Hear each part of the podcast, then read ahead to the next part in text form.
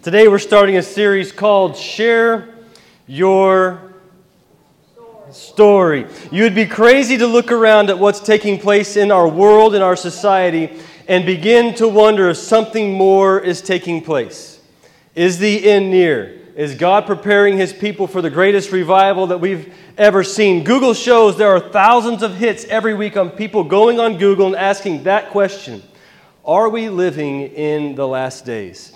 It's not a bad question to ask. We should be prepared and living as if the last days were upon us, but I want to challenge that thought process. Let's look in your outline real quick. The question isn't, are we living in the last days? The truth is, we are living in the only days we will ever have. The question becomes not how we survive our last days, but rather what is God calling me to do on my only days that I will ever have here on earth? I am here on purpose. I am here because God wants to use me. I am here because there's more to life than just surviving. But what is it? Why am I here? I want to give you a very clear answer. And then over the next couple of weeks, we're going to break that down and to see what it looks like. Because my job, my goal as a, as a pastor is to help you fulfill your purpose. And I want to help you accomplish the reason why God has brought you to earth. And one of the main reasons why you are here, every single one of us carry this purpose. All of you watching online, we had over 7,000 last week tuning in on YouTube, watching us online part of why you are here is to share your story. You have a story, and that story matters to God. That story matters to other people. You may not think you have a story, but guess what? You do. You may not think your story is good enough. It is. You may have lived the perfect Christian life since you were three years old, like my wife, and has nothing wrong. The only thing she's ever done wrong was to marry me and drive over the speed limit. or, or maybe, or maybe you're, you're like Philip and you're the reason why some towns created new laws. no matter where you fall on that spectrum, you have a story, and God wants you to use your story, and your story is a big deal. The Bible says in John 1 in your outline, In the beginning was the Word, and the Word was with God, and the Word was God. I want to use this message to drive home the point I want to get across. Here we read that in the beginning was the Word. The Word was in the beginning. So before anything else happened, the Word was already there. Before creation, was the Word there? Yeah. Before animals and stars and all, was the Word there? Yeah, so the word is referred to as the Son of God that we know as Jesus. The word in Greek, just follow me on this, is the word logos, which means the standard. So we could read the text this way In the beginning was the standard, and the standard was with God, and the standard was God. Since we know that John, writing here in his own gospel, is showing us the proof in the Bible that the Word was Jesus and Jesus had a relationship with God, let's read this same passage, but adding one more word in it. In the beginning was Jesus the standard. And Jesus the standard was with God, and Jesus the standard was God. It goes on in verse 4, it says, In him, in him means Jesus the standard was life and the life was the light of men. In him, in Jesus is light. The light is what gives direction for where life is supposed to illuminate. You marinate on that one for a minute. Your story is coming to a place where you understand that Jesus is the standard, and in him, light overpowered the darkness that was in your life. Jesus is a standard that our lives are to follow. When we come to an understanding of this, we are able to have light in places where we once only had darkness. Why is that important? If Jesus is the standard, then we are to do what Jesus did. We are to act as Jesus acted. We are to talk as Jesus talked. We are to live as Jesus lived. We are to follow the teachings of what Jesus taught. Jesus was light, and the light was shown to cover darkness, meaning that the light of Christ covers the darkness of sin. I will circle back on that thought at the end, but keep it in the back of your mind. Jesus used four different methods to communicate his message. When Jesus communicated his message, he was sharing portions of his story. Jesus shared his story everywhere he went. Why would Jesus use different methods to share his story? The, the answer is simple because different people respond to different methods. Abigail, our daughter, uh, is seven and is becoming quite the reader. Every time she gets in the truck, she looks up on the screen and reads the words. And every time we're driving down the road, she sees the signs and she reads the words. And if she doesn't know the word, she sounds it out. And then she asks, Well, what does that mean? What, what does that word? And, and if she sees a word she's not sure about, she will sound it out. And then she will ask, What does that mean? And let's just be honest with each other in here. We're adults, but yet we're not all grammar Nazis like some people, and there are words out there that you know the meaning of, but to put that word in the understanding of a seven year old is very difficult. You know? Okay, so um, like, like the word um, because.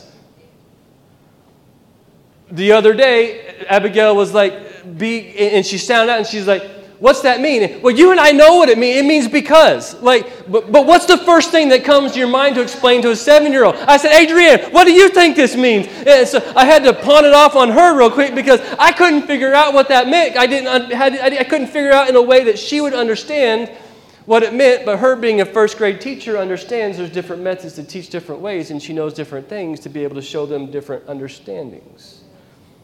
There are many words that we use that are hard to explain just off the top of our head.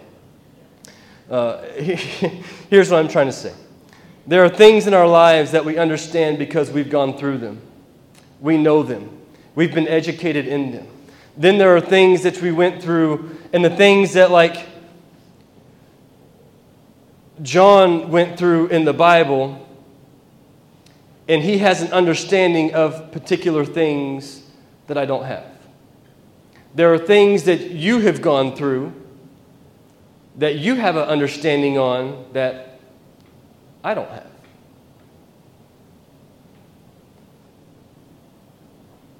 Let me, let me say this one more way. Your story is different, and your story relates to people differently. Every one of you have a story, and your story relates to somebody else that my story wouldn't that Riddle story wouldn't, that Alfaro story wouldn't, that Sternberg story wouldn't. So Jesus had to use different methods to share his story to relate to different people. If he would have used the same method all the way throughout, he would have only been able to relate to one group of people. But he chose four different ways, and these four different ways related to all people. Let's look at what these four ways are. In your outline, let's write these things down. Normally, you have a lot more things to fill out, but this is more of the last three weeks have been a lot of Bible and a lot of a lot of. So I'm trying to make this a little bit more lighthearted today. Uh, Jesus taught. Write down number one in parables. We all know this, and that's simply stories. Jesus taught in sermons, teaching, that's kind of what we're doing right here. Jesus taught by example, this is the lifestyle that he lived. And fourth, I'm not going too fast, Jesus taught through miracles, demonstrations of what he was sharing. Let me give you some examples of the different methods. Luke 19, 1 through 10. We won't read the whole text, it's kind of long. But here, Zacchaeus and Jesus are having dinner together. And Jesus was showing all the people that, hey, it's okay for you to have dinner with people that are sinners. It's okay for you to hang out with people like this. But the, the interesting thing that happened was the first time that Jesus went and had dinner with him, we read in verse 9 in your outline. And Jesus said to him, Today salvation has come to your house. Many people, many churches, many other uh, institutions will use that passages of those, passages of scripture say it's okay for you to hang out and live like the world. No, the first time Jesus hung out with them, Jesus changed him. If you're going to go to the bar and hang out with somebody, you better change them the first time. If not, you're just becoming one of them Total sidebar, not even in my notes. Sorry about that. We can assume the conversation may have gone something like this Zacchaeus, tell me about yourself. They're having dinner, they're, they're sitting around the table, they're having a, a good time, and Jesus would say, Zacchaeus, tell me about yourself. Zacchaeus, and, and, and if he would have known the song from whenever you're little, you wee little man, and the wee little man is you, tell me about your wee little self. You know, and he would have had this conversation with him. And at some point in the conversation, Jesus would have had to share his story with him. How do we know that? Because it says in verse 9, today salvation has come to your house. How would Zacchaeus know who Jesus was if Jesus didn't share about his story with him? He wouldn't have. Jesus would use miracles. He would lay hands on people. He would tell people to pick up their bed and walk. He would show them that he's the Son of God.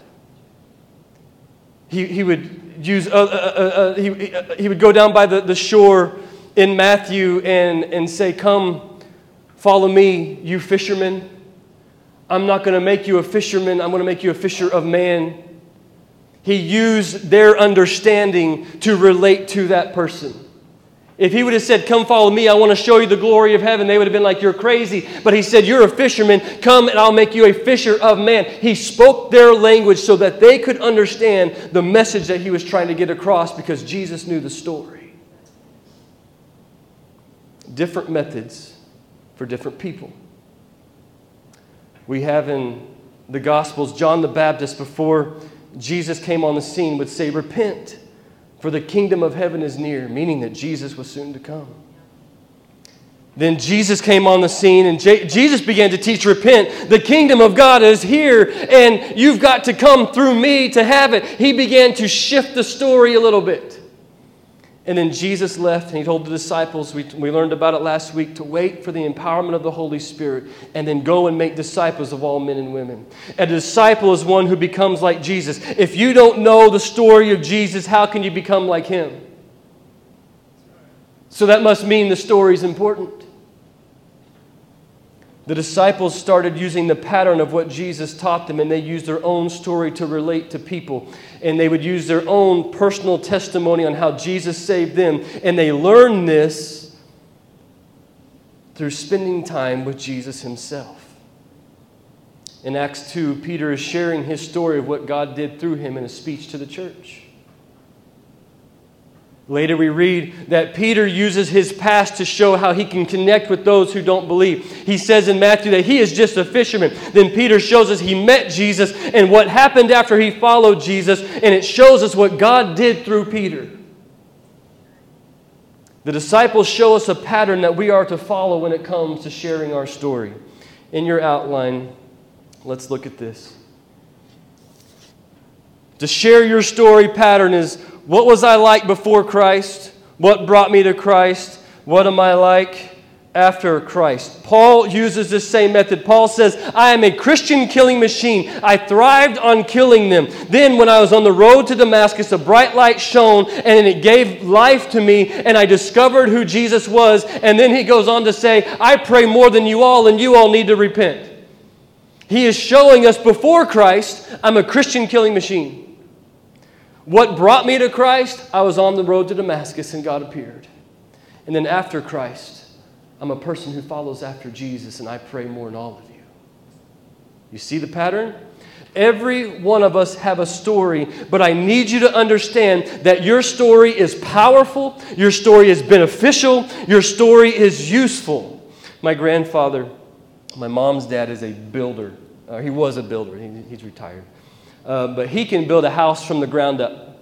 Every single facet. He doesn't even need water's electric. He can do the electric himself. It may not be code, but he can do it. Like I don't know if code matters or not, but like he can build he can build the, the entire house and he's got a ton of different tools to do all the jobs that it takes to build a house. And he's got some saw blades that have like really thick and wide teeth blades to dig into the big pieces of wood. Then he's got some saw blades that are really thin and fine so he can cut metal with precision. He, he's got some hammers and screw guns and, and all sorts of sawzalls. He, he has all these sorts of tools. And then, and then he's got certain screws that are made just for sheetrock and, and certain screws that are made or, or, or nails that are made just for baseboards and, and trim. And, and he's got all these different types of tools, and, and some of them are really similar to each other but they all have a different purpose. Maybe one drill is big and powerful and it can nail a, a, a, a shingle into the, into the ceiling.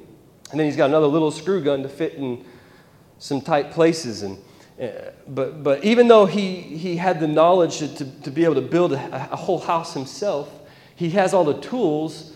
The, the, the thing is that he doesn't have one single tool that he can use to build every facet of the house.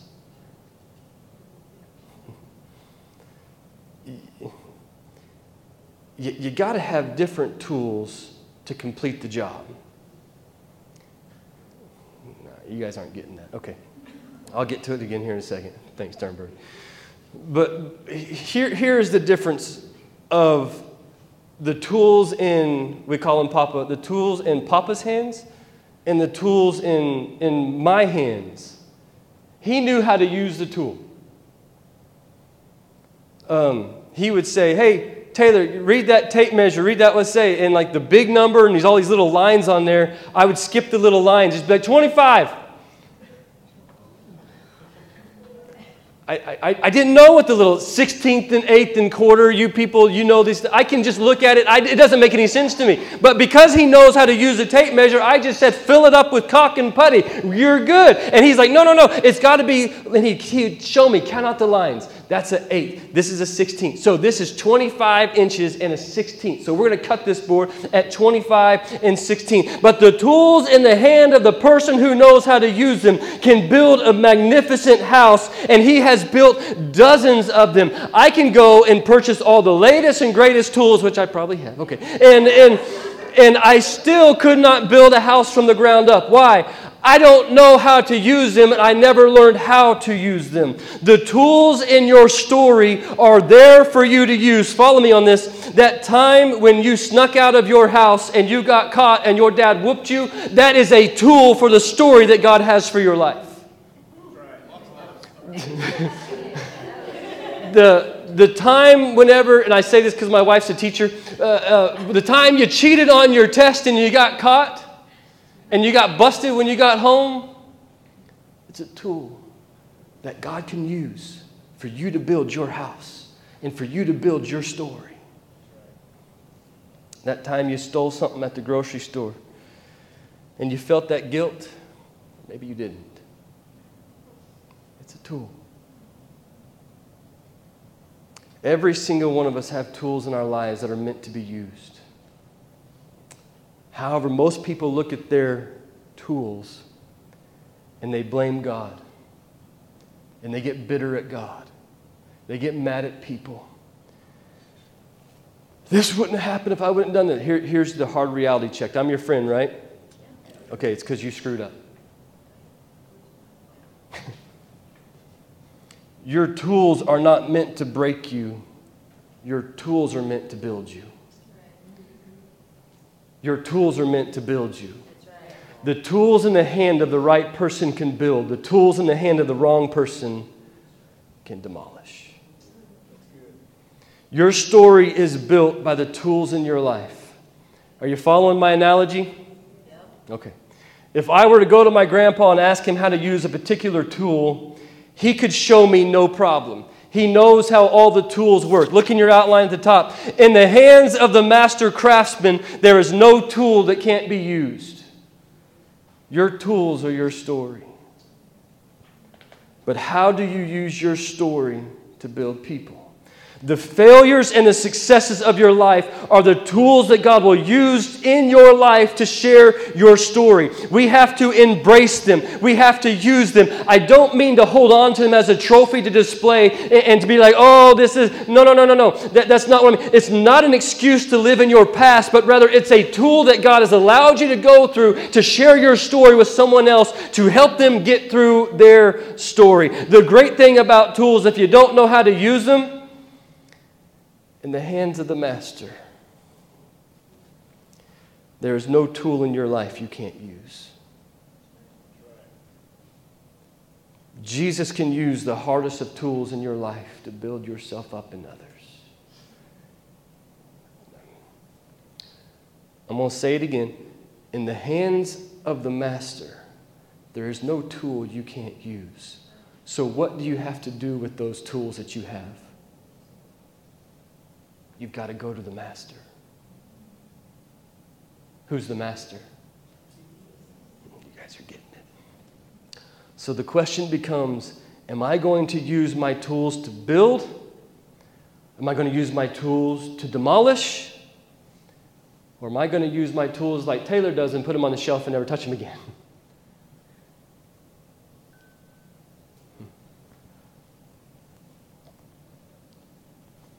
different tools are different stories.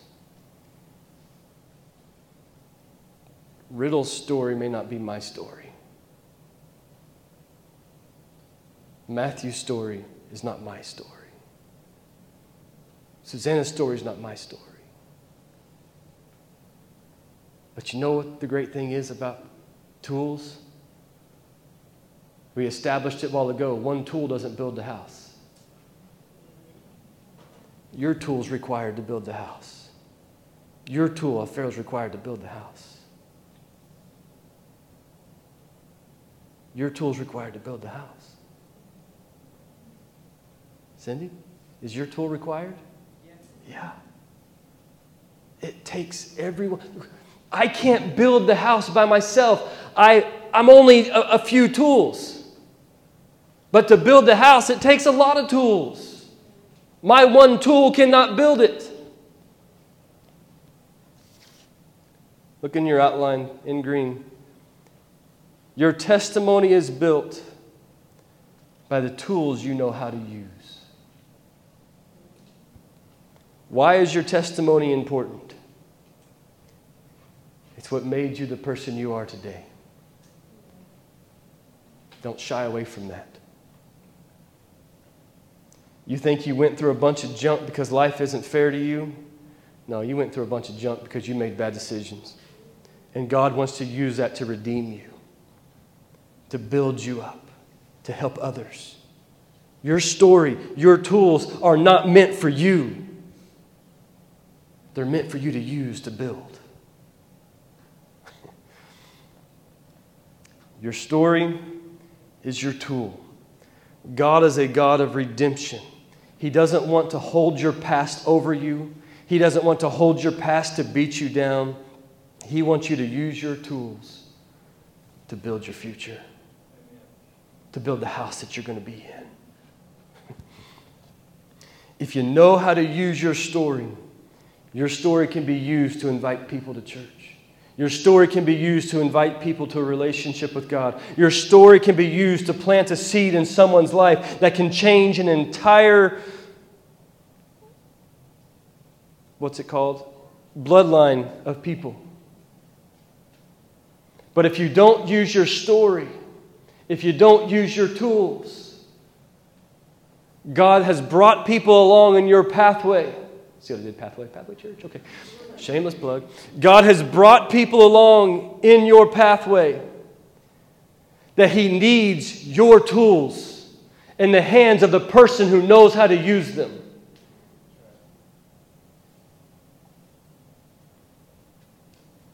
Your tool will work for you and you alone. Your tool won't work for me, Josh. Riddle's tool won't work for Philip. Your tool works for you.